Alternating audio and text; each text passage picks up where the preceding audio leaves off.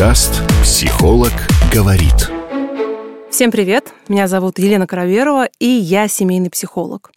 Чаще всего я работаю с вопросами отношений мужско-женских, детско-родительских, дружеских.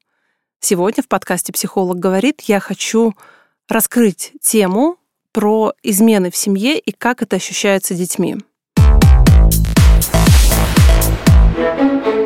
Я говорю здесь не только как психолог, но и как жена, мама, и это мое личное мнение, а не публичная консультация.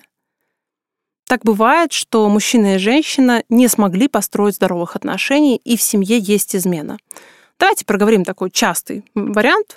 Мужчина изменяет женщине, э, допустим, изменяет с любовницей помоложе, чем он, и, к примеру, там где-то на стороне уже даже есть ребенок абсолютно стандартный вариант. Много таких семей есть и было, и много моих ровесников, мне слегка за 30, которые выросли в таких семьях, где у папы на стороне была другая семья.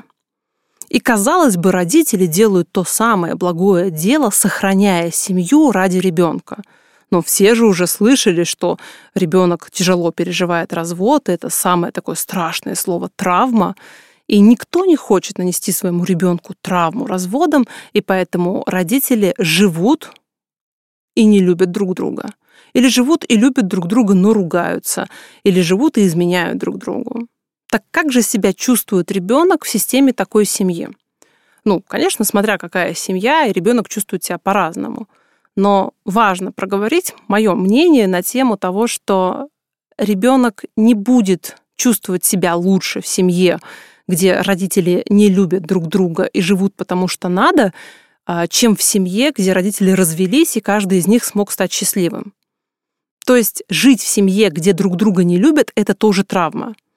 И более того, когда ребенок живет а, в семье, где папа изменяет, мама это знает, это обсуждается, иногда или часто из-за этого происходят конфликты, то ребенок воспринимает норму плохой системы семьи. То есть ему становится абсолютно понятным, что так жить нормально.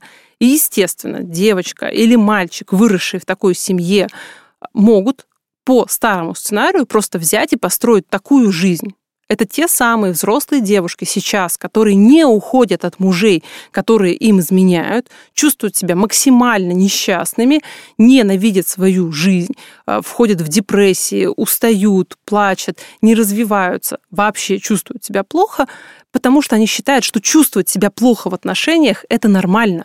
Они же глазами, эмоциями, эмпатийным опытом это ощущали все свое детство. Поэтому, если вы сейчас те самые партнеры, а, в паре которых есть измена, и вы сохраняете отношения ради ребенка, а, маленький секретик для вас, ребенку не нужно, чтобы вы сохраняли отношения ради него. Ребенку нужно расти с адекватными взрослыми, которые способны управлять своей жизнью. И если вы разведетесь и покажете ребенку пример здорового развода, где родители не поливают друг друга говном, где родители смогли договориться, где родители наконец-то уважительно и даже подружески общаются, то это будет значительно более здоровым и классным опытом, чем жизнь в полной семье, где есть измены. Психолог говорит.